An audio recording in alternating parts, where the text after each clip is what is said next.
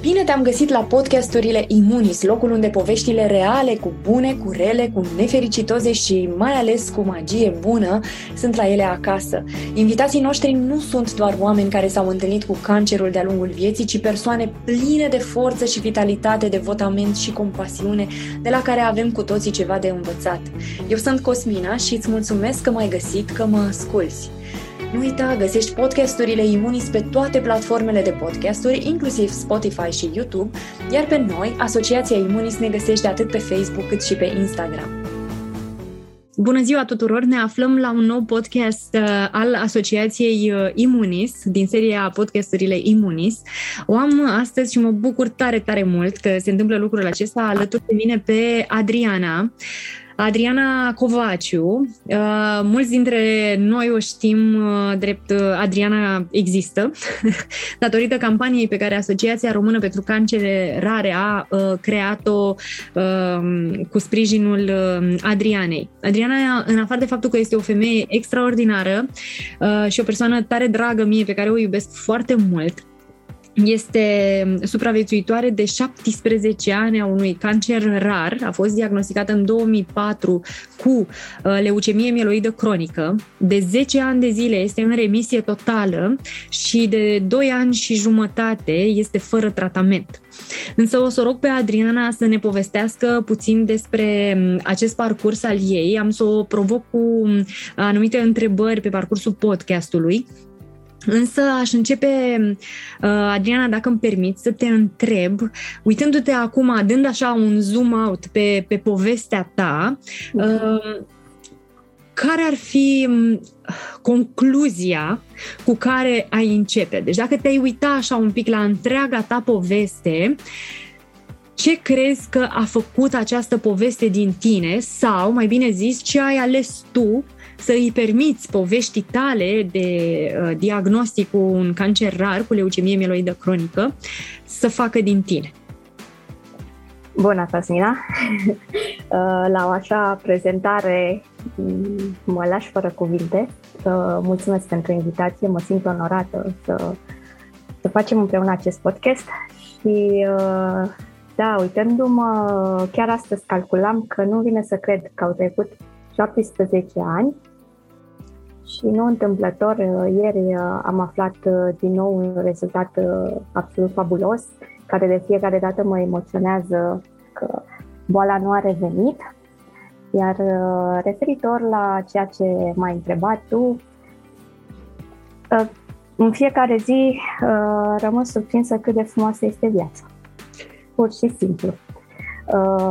Adică îmi dau seama că fără să fi um, apărut această boală în viața mea, eu probabil că nu ajungeam să trăiesc tot ceea ce am trăit în acești ani, uh, toate bucuriile, dar și toate tristețile, poate și răutățile unor oameni care m-au întărit mai mult decât uh, să-mi facă rău. Și uh, am rămas cu o imagine că am devenit un om extrem de puternic, mai puternică decât credeam că pot fi uh, la începutul bolii. Mm, nu, nu credeam uh, că pot ajunge așa departe, adică simțeam că pot, dar mi era greu să-mi imaginez atunci. Și um, învăț în fiecare zi că viața este un miracol și că fiecare din noi ar trebui să se bucure de momentul conștient, că este foarte la mod acum cu trăiește conștient și fi prezent este foarte greu să faci asta și de fiecare dată îmi promit după fiecare moment uh, frumos pe care îl aștept și care trece așa ca cu rapiditate că o să fiu mai prezentă. Uh, dar fără să-mi dau seama am fost mai prezentă în boală pentru că am încercat să înțeleg ce, ce vrea, cum vrea și uh, a fost ca mine. Dar uh, am și lăsat uh, cumva viața să-și ducă cursul ei um, fără să mă împotrivesc uh, acestui fapt că am o boală gravă. Uh, chiar mă gândeam astăzi că noi, ca popor, nu suntem uh, învățați să gândim pozitiv. Noi avem tot timpul negativul înainte. Dacă îi spui unui om că te-ai îmbolnăvit de ceva, este clar că nu o să spună ceva de încurajare, că o să fie bine sau o să zic că da, sigur o să fie rău și mai rău și așa mai departe. Dacă îi spui că te căsătorești, păi să vezi ce greu e și ce nasol. Dacă ai un copil, e greu. Dacă orice, mergem cu, cu lucruri negative în, în față. Iar eu am învățat în toată perioada asta de, de tratament, de boală și după, că o gândire pozitivă uh, face, o să zic, uh, o, cât o mie de, de cuvinte și face treabă bună cu uh, tratamentul. Ce mișto sună asta că gândirea pozitivă face treabă bună cu tratamentul, fac da. casă bună împreună. Da, da, da, da. Dacă ar fi să defalcăm așa ideea asta de gândire pozitivă, ce înseamnă, ce a însemnat practic pentru tine gândirea pozitivă? Adică înseamnă doar uh, uh, să spui afirmații, sunt bine, sunt bine, sunt bine, sau înseamnă să uh, nu știu, doar... Uh, ce, am conștientizat uh, gândurile sau fricile care au venit în momentele mai puțin bune din viața mea și uh, viața mea n-a însemnat doar uh, boală și tratament, viața mea a însemnat și alte lucruri, și dezamăgiri, și tristețe, și uh, în iubire, și poate dezamăgită de prieteni. Uh, toate lucrurile acestea după uh, momentul diagnosticării mă afectau. Și uh, ca și gândire optimistă uh, înseamnă, cel puțin pentru mine, că uh, am conștientizat uh, ceea ce mă deranja sau, eu știu, gândul acela negativ sau frica, am conștientizat-o, dar nu i-am dat voie să se dezvolte. Uh, și am venit cu, da, cu afirmații uh, pozitive, că o să fiu bine și m-am gândit sau mm, am conștientizat. În ultima vreme am încercat foarte tare lucrul acesta și am rămas surprinsă să constat că dacă mi-am imaginat că locul în care mă doare foarte tare, nu știu, am o durere la un picior, dacă îmi imaginez acolo că o să-mi treacă durerea și eram foarte concentrată pe durerea aceea, uh, surprinzător chiar a dispărut. Fără să știu, eu am făcut lucrurile astea la început, dar nu, nu știam de treaba asta. Îmi imaginam seara când mă așezam în pat, că prin sângele meu uh, se curăță cumva și curge așa o lumină intensă, albă, care de fapt știm ce înseamnă, și puritate, da, ceva foarte divin și nu știam atunci, adică nu făceam legătura, dar cumva cred că m-a ajutat, adică cred sigur m-a ajutat treaba asta și adică nu, nu, nu sunt negativistă, nu pun răul în față, cum spuneam mai devreme, pun binele în față și îmi spun, da, ok, s-a întâmplat nu știu ce, dar găsesc o soluție. Ce crezi că a venit, uh, că a vrut boala să te învețe, că Ehm, care a fost rolul lui în viața ta? Să mă schimbe. Uh, să mă schimbe total, pentru că mm, efectiv nu conștientizam nimic din jurul meu. Nu eram prezentă, nu eram foarte uh, sigură de ceea ce vreau, de ceea ce îmi place și uh, pe de o parte, iar pe de cealaltă parte, cred că a fost o provocare uh, și mi-a arătat că, de fapt, menirea mea pe lumea aceasta este una foarte clară, aceea de, de a ajuta pe ceilalți și uh, aici mă refer la o simplă vorbă sau la un sfat sau la o simplă prezența mea în viața cuiva sau în, în momentul din întâlnire. Uh, cred că asta a vrut să-mi arate și asta a fost calea, adică nu aveam cum altfel. Uh, și să întâlnesc cu oameni minunați, așa cum te-am întâlnit pe tine. De fapt, trebuie să le spunem celor care ne ascultă că întâi tu ai apărut în viața mea sau eu am apărut în viața ta ca tu să apari în viața mea, nu știu. Nici și nu te-am iubit și te-am urât în același timp. Trebuie să-mi recunosc când uh, m-ați păcălit că eu uh, voi vorbi doar în fața câtorva oameni acum 10 ani, când era Gala Adriana există și se celebra un an de campanie uh, a cancerului rar în România, de conștientizare a cancerului rar în România și nu eram deloc obișnuită cu ideea de a vorbi în public și mai ales despre, despre mine și despre ceea ce trăiesc eu. și uh, tu m-ai ajutat foarte mult.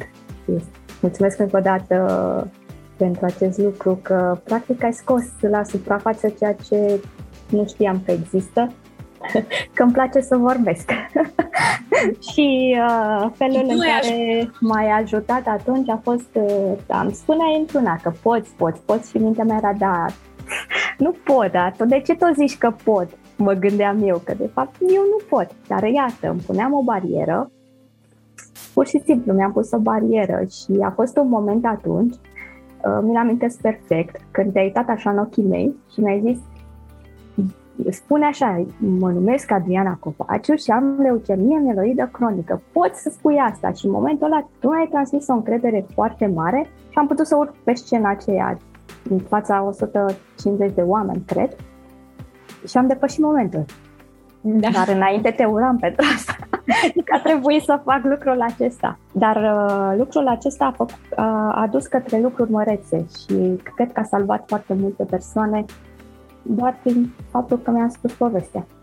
Exact. Și ar trebui să le spunem că în momentul în care noi ne-am cunoscut, um, uite, vezi, uitându-ne acum în urmă, uh, îmi dau seama că nici nu știu e pe principiul oul sau găina, pentru că nu da. știm care cum a fost, dar toată povestea asta de dinainte de, uh, de ceea ce am creat după, uh, de fapt tu m-ai ajutat pe mine, iar eu te-am ajutat pe tine, pentru că ce ar trebui să le spunem celor care ne ascultă este faptul că noi ne-am cunoscut în 2012, nu? Da.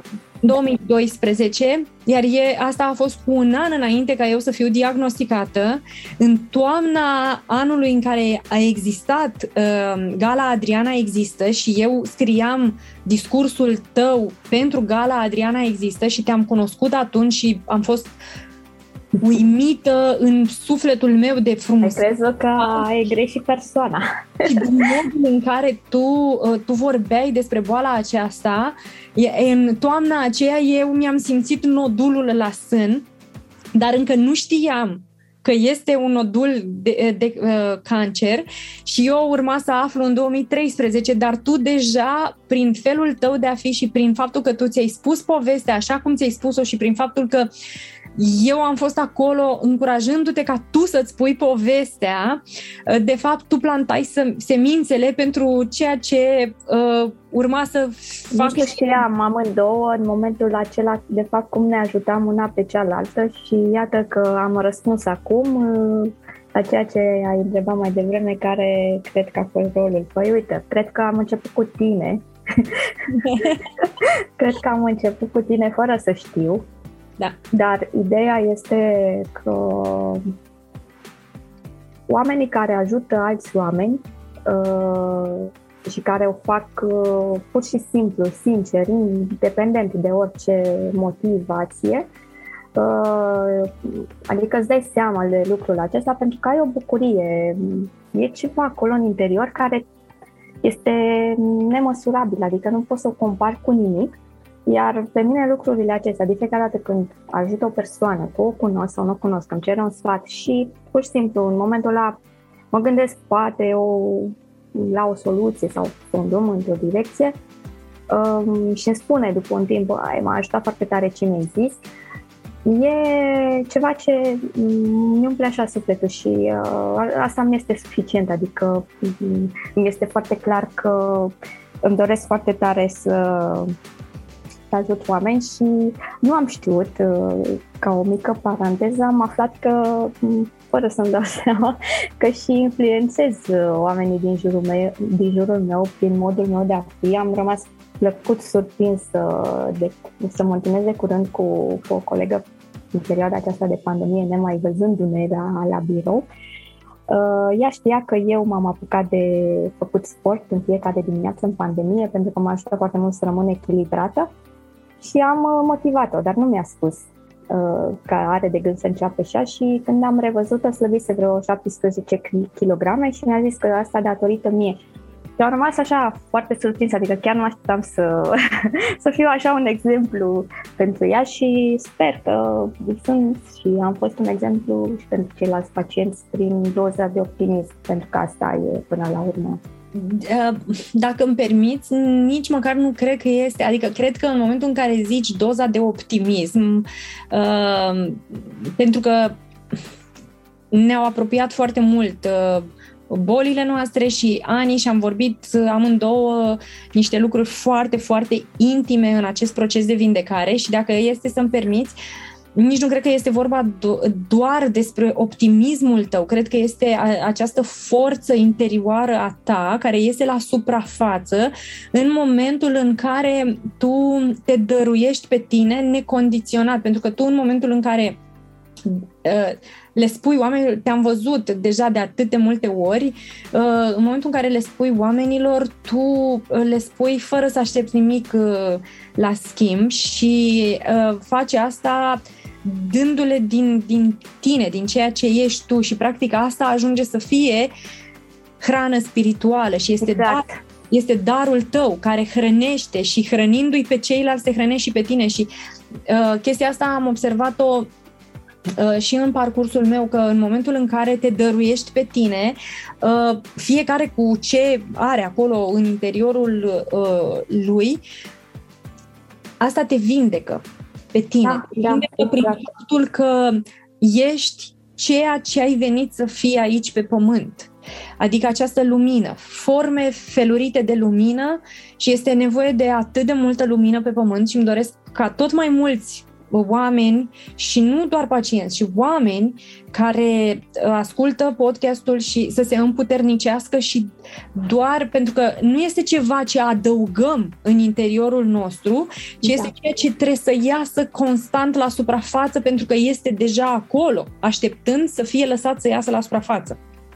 Este adevărat. Și nu cred că este doar optimismul tău sau doar gândirea ta. Cred că este ciudat că uh, mie, ok, la început uh, am fost și eu foarte confuză în primele zile, luni. Uh, m-am setat, mi-am făcut uh, așa un plan, uh, dar era felul meu de a fi, de nu-mi place să fiu compătimită, nu-mi place să mă vadă cineva că plâng că mi-e rău sau eu știu, nu, nu mi-au plăcut niciodată lucrurile acestea. Uh, repet, acesta e felul meu de a fi. Să Mie s-a părut absolut normal și firesc ca și cei, ceilalți oameni din jur să fie la fel. Adică când lumea spunea, wow, ești foarte puternică, nu îmi spune așa ceva, bă, bă, nu, chiar nu e nicio filozofie, adică poate oricine să facă sau să fie ca mine, e un buton acolo, le tot zic, uh, în interiorul fiecăruia, se numește putere, apasă cu putere și, dar um, anii mi-au demonstrat, întâlnind uh, diverse persoane și pacienți cu diverse alte afecțiuni, că de fapt nu toți sunt la fel de puternici și nu reușesc să găsească acel buton. Și am avut și nenumărate momente în care am fost uh, foarte supărată că um, și voiam să mă opresc N-aș putea să zic exact uh, motivul, ci am simțit că nu mai pot să, să mai uh, fiu atât de vizibilă, dar uh, adică sinceritatea este foarte importantă pentru mine. Au fost doar momente, ce bine, nu? Au fost doar momente și mi-am dat seama și mi-am zis, dacă un om are nevoie de mine, de prezența mea, de povestea mea și de a fi eu, atunci este suficient cum se întâmplă și la grupurile sport de care vom vorbi mai încolo. Deci, dacă vine un singur om, înseamnă că doar acel om are nevoie în momentul ăla de mine. Uh, ceea ce încerc eu să le transmit uh, tuturor pacienților, uh, indiferent de afecțiune, este că nu trebuie să se ascundă și trebuie să accepte ceea ce li se întâmplă și să nu le pese și să nu le fie rușine de ceea ce ar spune vecinii, rude, mă rog, din sat, din oraș, pentru că asta îngrădește un pic uh, și limitează foarte tare un pacient de a fi el și de a-și da voie să fie în boală și de a înțelege. Nu, nu spun ce am, că nu știu care mă judecă. Păi de ce? De ce, de ce-ți pasă? De ce spune? Că nu e vina dacă te-ai îmbolnăvit, nu este o rușine să spui că ai leucemie mieloidă cronică. Pe mine mă întrebau uh, și mama mea a zis, uh, de ce ai spus asta? Ei locuind în mediul rural. Ei, dacă se rușine cu, cu mine, îmi pare rău. A zis, nu, dar uite, toată lumea vorbește aici în sat. Foarte bine să, să vorbească și să înțeleagă că mm, a fi bolnav nu este o tragedie, ci mai degrabă mm, cred că poți să dai un exemplu prin ceea ce trăiești tu și ce faci tu și altor pacienți noi care vin din spate și care au nevoie de, de exemple, pentru că puterea exemplului este cel mai important lucru. Uh, cred că mi-au zis până acum zeci de pacienți că medicii, uh, oricine le-au, le-au zis da, o să fii bine, până când nu au venit să vorbească cu mine și să vadă că da, mă, există, Adriana există, nu, nu au înțeles. Adică e foarte important acest aspect. Și uh, ok, fiecare cu gândirea și limitarea sa privind treaba aceasta, dar cred că este greșit și trebuie să ne schimbăm un pic uh, opinia. Exact, asta mă, mă bucur super mult că ai menționat, uh, inclusiv cuvântul rușine, pentru că este un nonsens ceea ce ne cer nouă. Ne cer pe de o parte tot mai multe dovezi că se poate, da. îns, însă simultan ne spun să ne închidem gura pentru că este rușinos că ai această boală. Însă, după cum observăm, cei care devin dovada a ce poate să facă boala din noi și aleg să facă parteneriat cu boala, indiferent cât au de trăit după lucrul acesta. Păi aici este diferența. Da. Că ei cred că nu vor mai trăi dacă vor vorbi despre asta. Da, exact, dar este, este, sunt niște diferențe atât de subtile încât doar cei care aleg să spună și care aleg să uh, învețe să se simtă bine în boala lor, da? adică să, să facă, uh-huh. să se așeze în boala aceasta tocmai ca să se poată ridica de acolo, da. doar aceștia dintre noi alegem să, uh, să cuprindem beneficiile lecțiilor pe care boala au venit să ni le, să ni le ofere în dar. Și se mai întâmplă ceva uh, oamenii vor să se vindece, dar în același timp se ascund exact. și aleg să, să se ducă în rușine, să le fie rușine de propria boală, de propriul, propriul corp pe care vor să îl vindece. Deci nu ai cum. Este un, uh, o contradicție în termen să vrei să vindeci un corp în timp ce simultan îți este rușine că el este bolnav. Păi, rușinea este de ca să uh, intrăm într-o într-un capitol mai uh, delicat, este de o energie foarte joasă. Și atunci, de fapt, prima, mai cum? E prima, prima nu? de jos, este prima. de jos, este cea mai atunci joasă. nu te ajută, dar până la urmă trebuie să acceptăm că vrem sau nu, să, că suntem o energie, adică suntem creați din energie, vrem sau nu, fiecare cu credințele sale nu comentăm, însă noi la bază suntem o energie și Uh, ceea ce vreau să subliniez și mm, îi, uh, îi rog și implor pe toți cei care ne ascultă și care sunt pacienți și cred că pot fi un exemplu pentru ceilalți, uh, așa cum eu sau tu și mulți alți, mulți alți pacienți ne-am spus povestea, ne-am spus-o nu pentru noi, ci pentru alții. Așa că multiplicarea aceasta a binelui și a uh, poveștilor de bine și a a dovezilor că, se poate. a dovezilor că se poate sunt necesare, adică nu vom fi la lung mereu uh, un exemplu pentru cineva, trebuie să vină cumva mm, alături de noi în continuare alți oameni care să zică, dar și noi am putut să noi, așa cum noi suntem dovadă pentru generațiile de pacienți care vin după noi și ei trebuie să devină dovezi pentru următoarele generații. Este exact filozofia pe care o avem la Imunis și este probabil motivul pentru care amândouă am decis să, să creăm și să punem bazele uh, Imunis. Este pentru că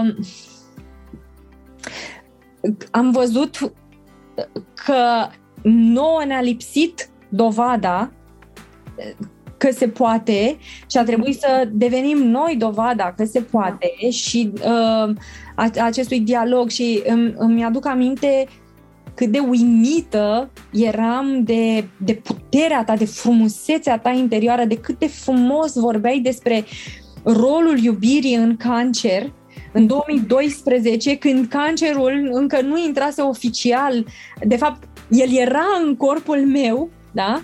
Deci frecvențele, apropo de energie și așa mai departe, frecvențele te-au adus în, în viața mea tocmai ca să pot să fac ceva cu ceea ce, ce semințele pe care tu le-ai plantat atunci. Și vezi, tu plantai din, din, din frecvențe foarte înalte la care eu ulterior am ales să mă calibrez. Din nou, fără să știu, mi-am văzut de povestea mea, am fost diagnosticată între timp, universul uh, ne-a lăsat un pic separat și apoi, un an mai târziu de la diagnosticarea mea... Tot întâmplător, tot întâmplător ne-am uh, da, ne-am, da, ne-am readus una, uh, una pe cealaltă prin aceste vibrații. Și uh, ideea a fost că niciuna din noi nu s-a calibrat la frecvența rușinii. Același lucru da. l-am, uh, l-am primit și eu de la tatăl meu care mi-a spus, da, nu ți este rușine să spui așa ceva cu gura mare? Mie mi-ar fi foarte rușine. Și a spus, nu mi este rușine pentru că cu rușinea nu prea rezolvi mare lucru, dar eu atunci nu știam de fapt ce fac. Și anume că refuz să mă calibrez la o frecvență joasă, care nu va aduce niciodată vindecare, pentru că nu are cum să poarte în ea rușinea vindecare. Și este ceea ce aș vrea să le rugă, să-i rugăm pe pacienți împreună și să îi împuternicim în a se ridica din această rușine, uh, că pentru că nici nu știu ce poate să creeze după, spunându-și povestea. Și este ceva absolut incredibil, adică am văzut la, la pacienții de la Imunis uh, creând business-uri, uh, făcând copii, uh, îndeplinindu-și visul, uh, fiind parte din, din uh, Imunis Dragons și așa mai departe și arătându-le pacienților că se poate, că se poate, că se poate. Toate aceste dovezi incredibile de care avem nevoie, avem nevoie de dovezi tot mai multe în cancerul de col uterin, în cancerul cerebral, în, în alte, toate cancerele rare. Avem nevoie să vedem cum ai făcut tu, nu ca să fac și eu exact ca tine, ci doar să știu că se poate, că dacă tu poți, clar e ceva în mine care poate. Da. Uh, și apropo de că, că se poate, ce înseamnă, ce înseamnă să fii pacient cu LMC și ce înseamnă să fii pacient fără LMC și pacient fără tratament, adică să fii în remisie și apoi ulterior și fără tratament. Uh. E, cred, cred că este o diferență. Pentru, pentru cei care ne ascultă și poate că este un termen nou, ce înseamnă LMC, adică sunt prescutările de la leucemie mieloidă cronică care intră în categoria cancerelor rare. Ce înseamnă viața cu, cu LMC, cu uh, acest tip de, de leucemie mieloidă cronică, pentru cei care nu știu, este încadrată în categoria cancerelor rare. Uh, și de ce se întâmplă acest lucru? Pentru că majoritatea pacienților ajung fără să aibă un simptom uh, la medic eu nu aveam simptome foarte grave, ci doar uh, ușoare amețeli, însă la o analiză simplă de sânge, la o hemoleucogramă, s-a, s-a observat o creștere destul de ridicată a globulelor albe. Iar uh, pentru mine și pentru toți pacienții din uh, leucemie din România, este, cred că mai mult decât încurajator faptul că avem acces la cele mai uh, inovatoare tratamente și uh, eu una am fost inclusă în 2009 într-un plan de tratament uh, hibrid în România și care m-a dus, iată, în punctul de remisie față de alte țări din jurul României care nu au tratamentele 100% compensate cum, cum le avem noi.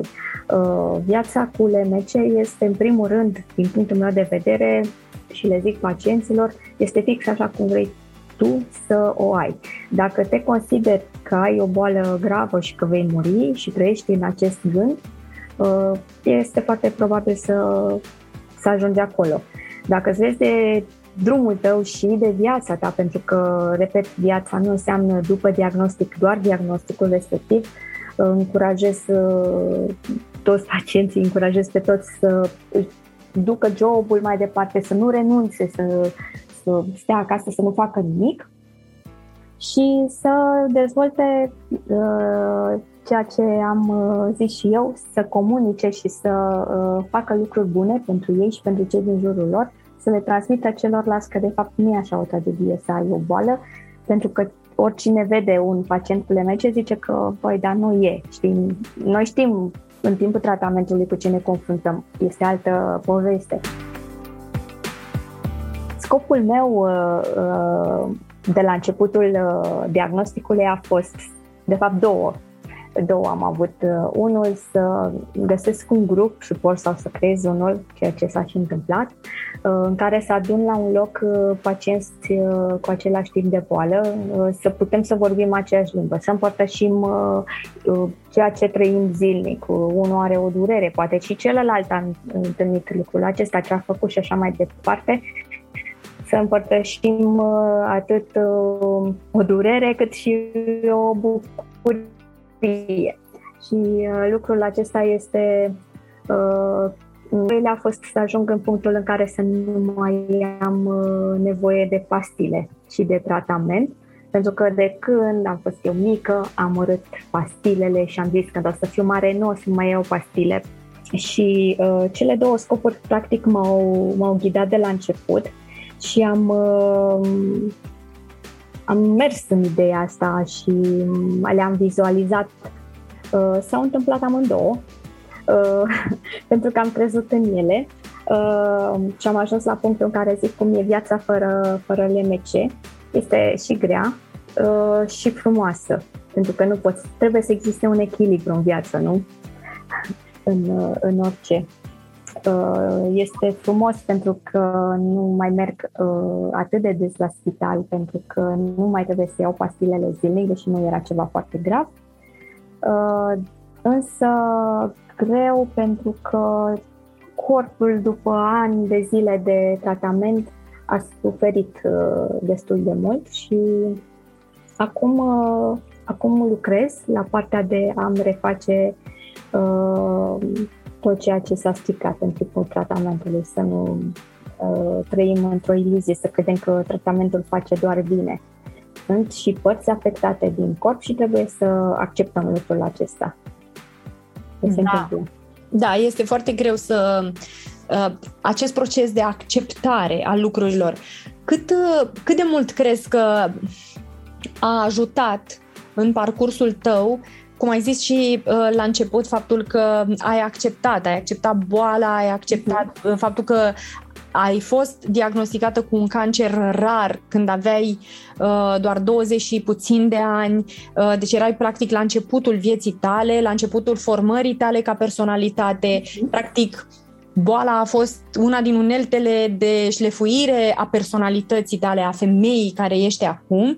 Uh, cât de mult crezi că a ajutat această acceptare pe care se pare că foarte mulți dintre noi nu reușesc să o facă uh, și doresc în continuare să dețină ei controlul. Ce, care crezi că este yes. combinata aceasta? Pentru că e o combinată între a avea controlul și a accepta și a lăsa, cum ai zis și tu la începutul um. podcastului, și universul și viața să... Da, da, da. da.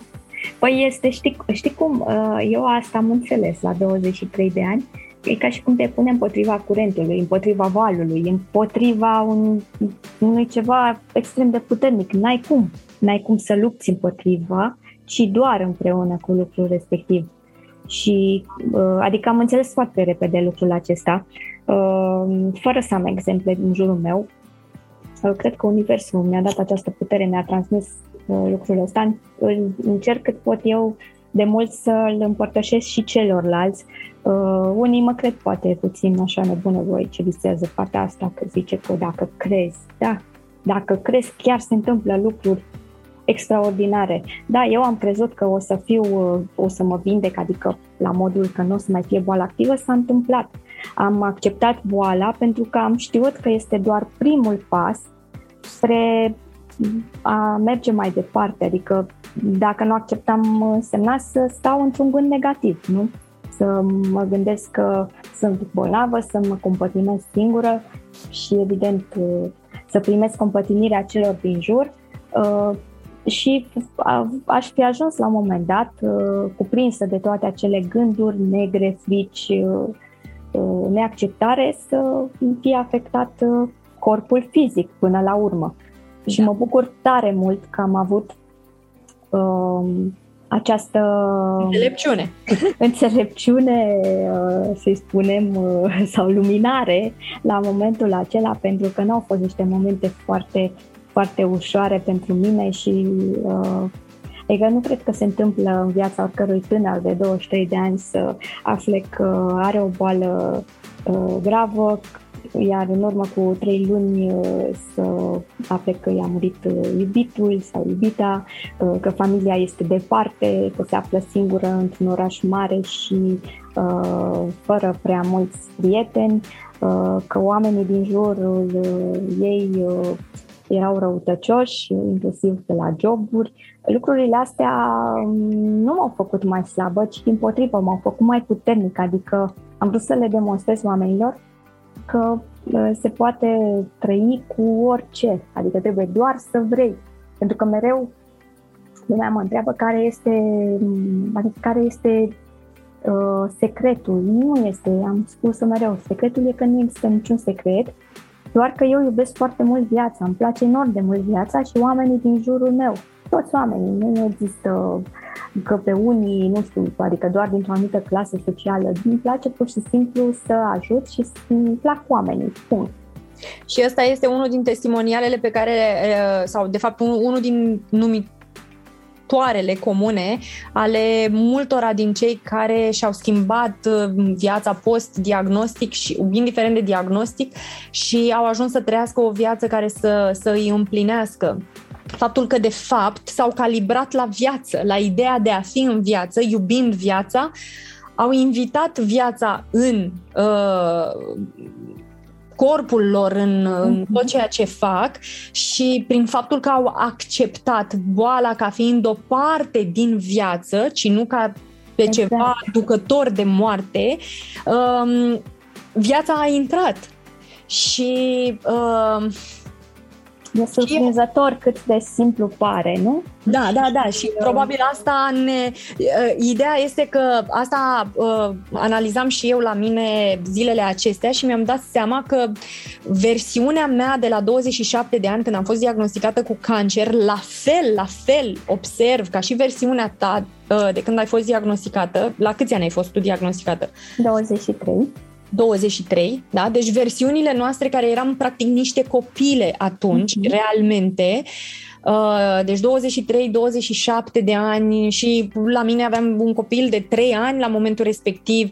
Uh, foarte, de, nu eram deloc ok financiar, adică nu eram deloc ok emoțional din, de dinainte să fiu diagnosticată.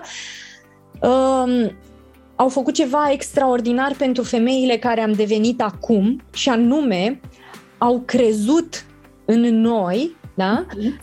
Înainte să aibă dovada. Da. Adică au crezut în viață înainte să aibă dovada că vor rămâne în viață. Și asta este practic uh, bucata aceasta de, de magie de lucru, lucrul nevăzut. Este ca atunci când crezi într-o sămânță, înainte ca această sămânță să devină măr. Da. Nu poți să-i ceri unei semințe uh, să-ți dea dovada că poate să devină măr înainte să devină măr, înainte să-l plantezi, să-l... Da, uh, eu nu am plecat la drum uh, cu... Adică am, am plecat cu așteptări, dar uh, mai mult cu credință. Cu credință că pot și că voi învinge. Și cum ai spus mai devreme și mi-ai, uh, mi-ai reamintit de un lucru uh, destul de delicat din perioada aceea de, de partea financiară, țin minte că atunci când m-am îmbolnăvit, uh, în 2004, locuiam cu chirie, aveam un salariu mic și mai jumătate din, din salariu se ducea pe chirie și aproape aproape cealaltă jumătate pe, pe tratamentul pe care l-am avut o perioadă scurtă de timp până am intrat pe tratamentul uh, compensat 100%. Uh, și cu toate astea, uh, mărturisesc și nu, nu este o rușine să recunosc că, că au fost zile în care nu aveam bani să-mi cumpăr o pâine, dar adică pur și simplu nu eram tristă sau supărată și nu intram în panică. Îmi spuneam, este și mâine o zi, uh, ok, hai că o să văd. Nu am murit uh, efectiv de foame, adică, dar nu aveam așa să-mi cumpăr cam tot ceea ce aș fi vrut eu. Uh, și culmea că această gândire a mea, sau mă rog, credința asta de a crede în ziua de mâine, uh, mi-aduceau oameni care pur și simplu mă ajutau fără să le cer ajutorul. A fost, adică atunci am descoperit cât de tare este puterea gândului și de atunci eu niciodată nu mă stresez când rămân fără bani, când am un uh, termen fix de a plăti ceva, pentru că știu că o să se rezolve cumva. Acum să nu vorbim de sute de mii de euro. Exact. Dar uh, Acest... uh, același lucru l-am, trăit, l-am trăit și eu, nici noi, după cum am zis mai devreme, nu eram ok financiar. Uh, știi, este toată chestia asta care nu pot să-mi explic de ce oamenii aleg în continuare să se calibreze la ea, că da. um, trebuie să ajungi la sapă de lemn când ești diagnosticat cu cancer. Eu eram deja la sapă de lemn, adică nu... e, și cu toate astea, în momentul în care am zis trebuie să se așeze cumva lucrurile pentru că eu aleg să cred că Dumnezeu mă iubește și mă vrea aici. Da, dar trebuie și... să crezi cu sinceritate. Sinceritate, deci cu sinceritate am crezut că este și că, și că dacă este să rămân, înseamnă că toate lucrurile vor veni astfel încât ca eu să trebuiască Ai să... o menire puternică pe lumea aceasta și uh, deja se vede lucrul ăsta. Și ideea este că atunci oamenii, nu știu, pur și simplu se așezau lucrurile uh-huh. în mhm veneau bani în viața mea pentru tratament și așa mai mă uimea lucrul acesta și mi se părea cumva, pentru că vezi, în continuare uh, uh, exista și paradigma asta cum că uh, n-ar trebui să mm, primesc bani sau ceva și mi-a spus cineva atunci, acum este rândul tău să primești ca să te vindeci, deci folosește asta ca să te vindeci, pentru că va veni și vor veni și contextele în care va fi rândul tău să dai și atunci va fi Totdeauna există. rândul tău să dai și atunci tu va trebui să dai. Și am ținut minte lucrul acesta uh, de fiecare dată și uh, Imunis și tot ce am creat la Imunis este parte din acest timp în care e timpul meu să dau iar atunci a fost timpul să primesc. Așa că există o etapă în momentul în care, uh, care nu trebuie neacceptată, da? Exact. Este o etapă în care tu uh, fiind într-o poziție în care trebuie să te vindeci, trebuie să accepti în primul rând, pentru că acceptarea deschide și poarta tuturor acestor resurse și financiare și hrană și hrană spirituală și tot ceea ce trebuie să vină la tine ca să te vindeci, pentru că ulterior tu trebuie să te descoperi pe tine darurile tale și este timpul tău după aia să dai. Dar vezi, dacă nu crezi în tine ca sămânță, chiar și o sămânță uh-huh. atunci pe care poate cineva o dă la o parte pentru că zice că e bolnavă, tu trebuie să crezi în tine mai mult decât orice și Dumnezeu o să planteze acolo în sămânța ta rod și trebuie să aștepți uh-huh. să se vindece și să dea rod. Știi cum, uh, cum cred că suntem noi? Ca iarba aceea care crește printre ziduri de da. unde n-ai zice că mai este iarbă. Da. Și se încăpățânează să iasă la suprafață, pentru că ea crede și ea poate să iasă de acolo.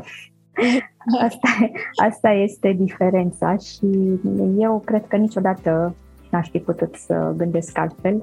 Uh, pot spune cu mâna pe suflet că sunt cea mai optimistă persoană din familia mea.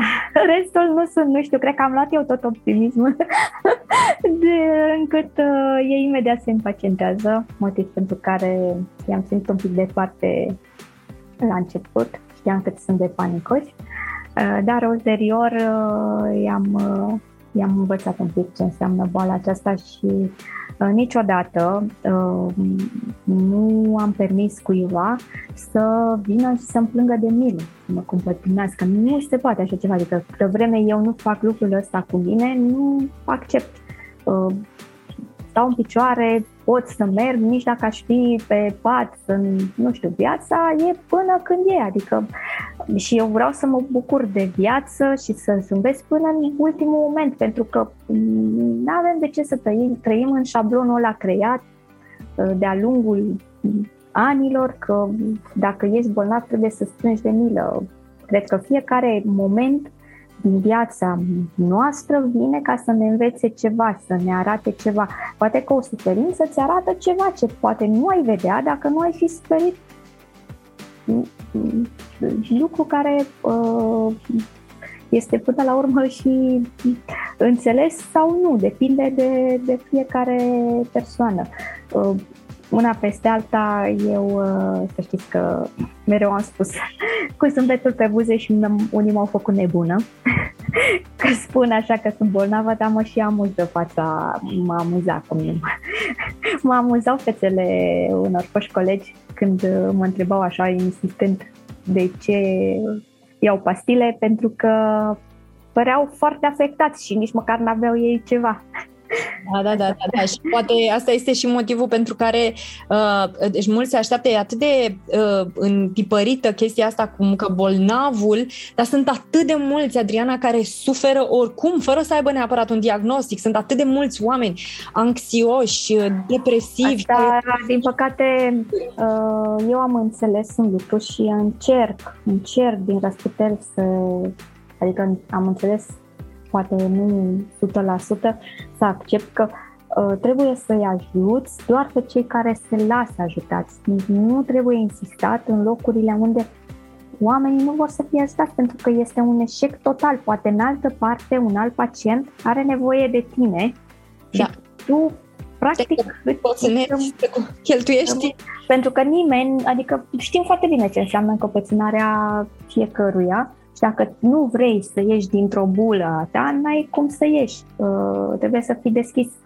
Exact cum și cheltuie, ajung, ajungem să cheltuim uh, energie uh, da. acolo unde nu este primită și să Eu cre- am, uh, am avut o discuție cu o doamnă la un moment dat și am spus că este firesc ceea ce trăiește, ce simte în urma tratamentului și așa mai departe. Uh, și da, totuși, uh, am această boală, dar totuși eu o să mor. Adică tot insista pe ideea aceasta și am zis, bine, da, nu vă pot uh, spune că nu o să muriți, veți muri la un moment dat, uh, evident.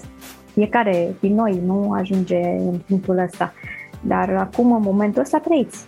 Da. Să ne bucurăm da. de, de și, și eu am zis asta de foarte multe ori că dacă încă sunt în viață înseamnă că n-am murit, adică dar uh, eu vreau să vorbim despre lucruri mai mult uh, frumoase decât despre... da, da, da. Uh, ce planuri ai de, de viitor? Acum ești în, în remisie, cum este viața în remisie, dar și fără tratament și ce, ce faci acum? Ce se întâmplă acum în viața ta uh, post, uh, adică încă în remisie, dar uh, eliberată de tratament, așa cum iată ți-ai dorit și iată s-a îndeplinit chiar și acest lucru. Sunt foarte foarte fericită că am în sfârșit păr mult în cap. Cum aveam înainte, nu mi-a căzut părul în timpul tratamentului, doar că s-a rărit destul de mult. Pe mine, adică nu era vizibil, dar mă deranja treaba asta Uh, și uh, s-a regenerat uh, foarte, foarte bine și mă bucur acest aspect. Mă bucur de fiecare moment, adică observ și pielea e, e diferită și cele mai mari beneficiile culeg acum pentru că în timpul tratamentului am dobândit niște probleme cu stomacul. Eu venind pe un fond destul de sensibil în copilărie cu probleme gastrice uh, au fost niște provocări în timpul tratamentului și acum, uh, acum uh, cumva mă, încerc să mă vindec. Uh, bineînțeles că în perioada de tratament nu m-a învățat nimeni ce înseamnă să am grijă și de stomac și acum învăț asta și sper împreună să integrăm uh, un uh, plan de nutriție pentru pacienții cu LMC pentru că au nevoie și iată am făcut trecerea către ce aș vrea să fac sau către ceea ce fac. Uh, mă ocup și de grupul uh, existent pe Facebook numit Leucemie Mieloidă Cronică, uh, unde ajung oameni cu acest tip de boală sau nu numai. Am văzut că au aderat și alți pacienți cu alte tipuri de leucemii, ceea ce nu este exclus, deci oricine poate să, să vină în grupul nostru. Nu putem oferi informații despre boala respectivă, dar uh, o consiliere sau o susținere morală putem oricând să facem. Și îmi doresc să merg mai mult uh, sau din, mai departe de a avea doar uh, partea aceasta de grup suport, care este esențială pentru pacienți Uh, să integrăm și alte laturi care nu sunt integrate într-un plan uh, de bătaie, să spunem, atunci când un pacient nou este diagnosticat uh, și mă refer, cum am spus mai devreme, la partea nutrițională. Nu, mulți ne mă întreabă, dar eu ce am voie să mănânc, că nu mi s-a spus. Nu ți se spune, pentru că medicii sunt puțini, pacienții sunt foarte mulți, nu au timp și atunci uh, trebuie să te informezi singur. Uh, și această parte îmi doresc foarte mult să o dezvolt și partea de psihologie, pentru că pe mine personal nu m-a afectat acest uh, lucru sau acest diagnostic, dar uh, asta înseamnă că pe alți pacienți cu LMC nu-i uh, afectează din punct de vedere psihic și nu au nevoie de ajutor. Așadar, aceste două puncte sunt pe lista mea în, în viitor de a le dezvolta în cadrul Asociației Imunis împreună cu tine, bineînțeles, cu ajutorul tău pentru că singură nu pot, cum nimeni nu poate să facă ceva de unul singur. Avem nevoie de, de sprijin și de ajutor și uh, să știi că de nenumărate ori uh, când am zis că nu mai pot să, să mă mai ocup poate de, de grup pentru că am și un job destul de solicitant, uh, m-am uitat uh, la ceea ce faci tu și am zis nu, trebuie să merg mai departe.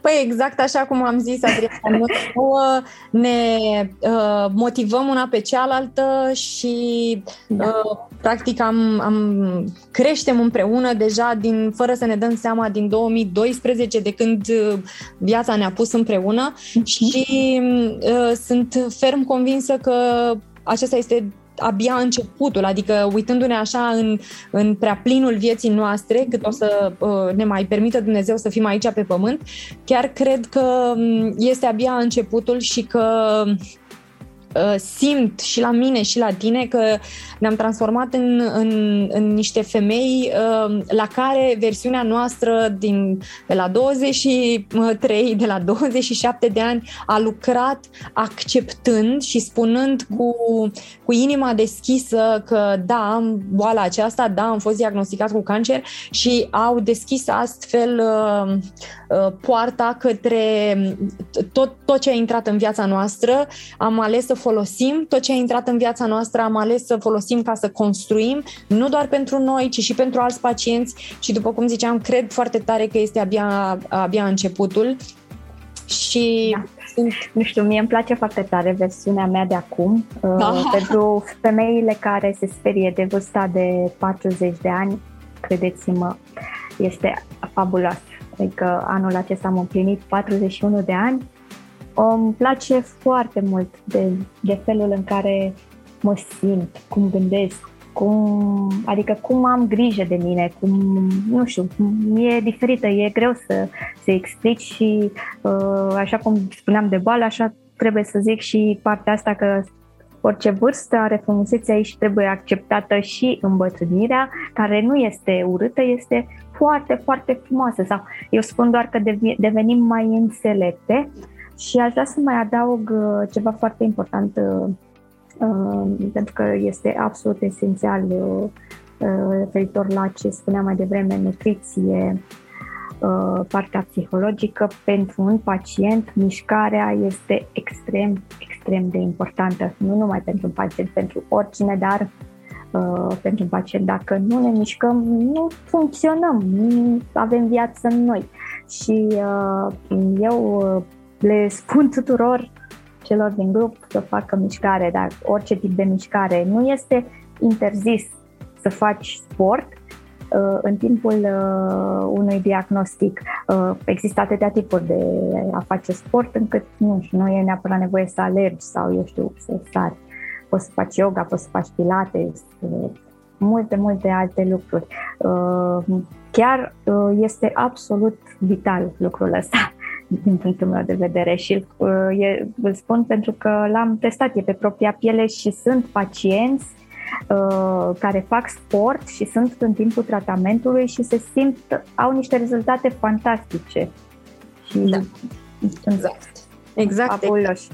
Da. Uh, eu am uh, un mesaj, dacă îmi dai voie să-l...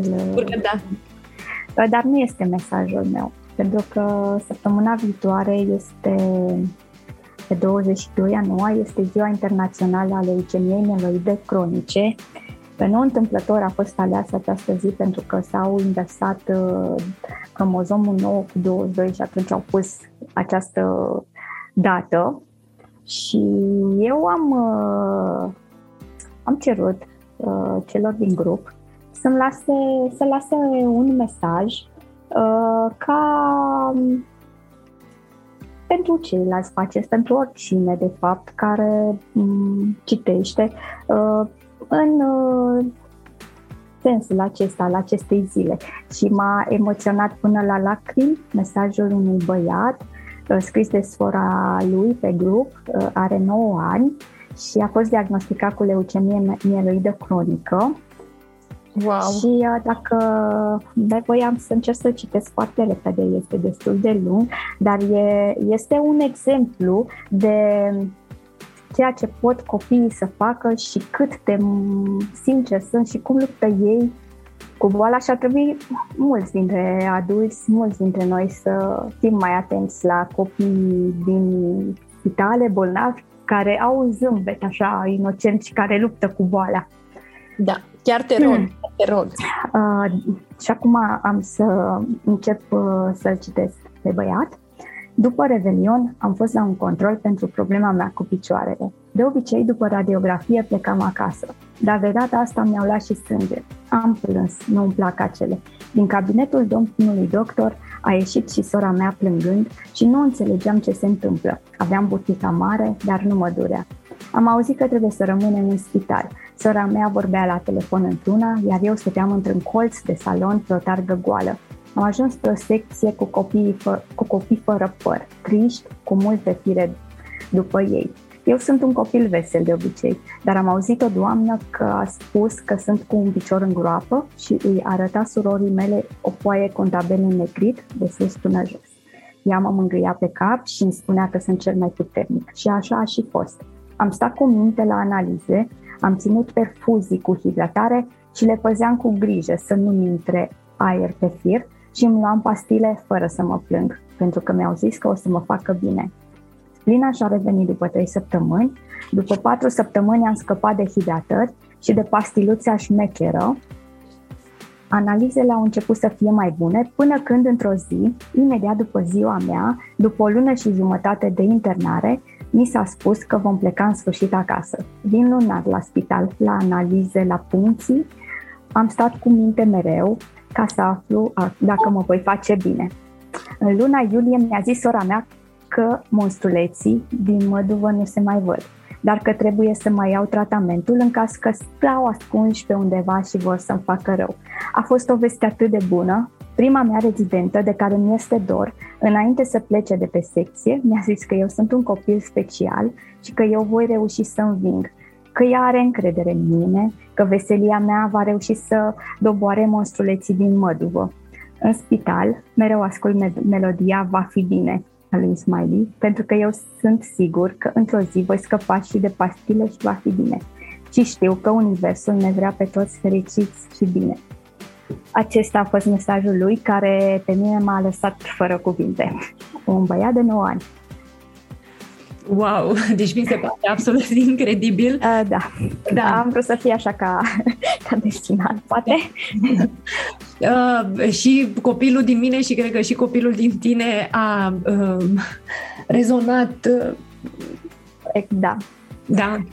Eu deja am plâns de câteva ori citindu-l, încât acum nu mai am fost setată să-l citesc, dar credeți-mă, a fost foarte emoționant și uh, ce să vezi, a fost primul mesaj care a venit de la un copil, adică a fost atât de, de, de prompt și a spus eu uh, vreau să transmit ceva, am rămas fără cuvinte și mulțumesc foarte mult că că a îndrăznit. Am cerut acordul surorii să, să citesc acest mesaj. Mă bucur că ne-a scos în cale acest băiețel și mai sunt exemple de copii. Uite, exact pentru genul acesta de bijuterii de oameni uh, face sens să să spui, pentru că în momentul în care accepti și spui, dintr-o dată te duci și te, te duci pe frecvențe în care sunt oameni atât de frumoși, Doamne Dumnezeule, deci atât de frumoși și... Copilul acesta a înțeles uh, că trebuie să accepte boala. Acesta este mesajul pe care vreau să-l uh, memorăm cu toții. El da. a acceptat, la 9 ani a acceptat boala, a înțeles că trebuie să stea cu minte să-și ia tratamentul, da? Nu vorbim de anul la tratament. Și uh, e crede în el, crede în viața lui, crede în puterea de a se vindeca. Exact. Crede în el înainte de a avea dovada. Exact. Și asta, asta este, poate, dacă îmi permis să completez la uh, mesajul tău, uh, acesta ar fi și mesajul meu în, a, în acest podcast, că trebuie să credem în noi și în viața noastră înainte de a avea dovada că da, vom rămâne în viață, pentru că doar așa, um, calibrându-ne la viață, permitem vieții să intre în viața noastră în fiecare zi și în fiecare zi și în fiecare zi și așa o să avem peste 60 de ani, dovada că am trăit 60 de ani post-diagnostic. A, sigur, păi eu o să vă mai povestesc de la 90 de ani cum uh, mi-a fost viața, de la 40 până la 90. Cum mi-a zis, mi-a zis un pacient odată în cabinet, mi-a spus, uh, doamna Cosmina, vă spun din start, eu nu vreau să las rest la sută.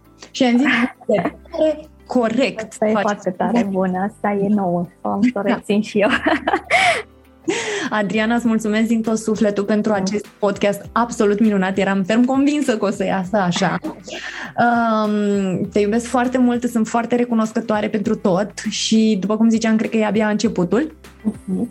Eu îți mulțumesc tare mult pentru invitație și uh, sper să să vorbim peste 30 de ani, să ne reamintim aceste clipe și să avem ce povesti celorlalți și nu uitați, dragilor, că zâmbetul face minuni și încrederea în, în voi. Da, exact. Îți mulțumesc din suflet, Adriana. Eu îți mulțumesc.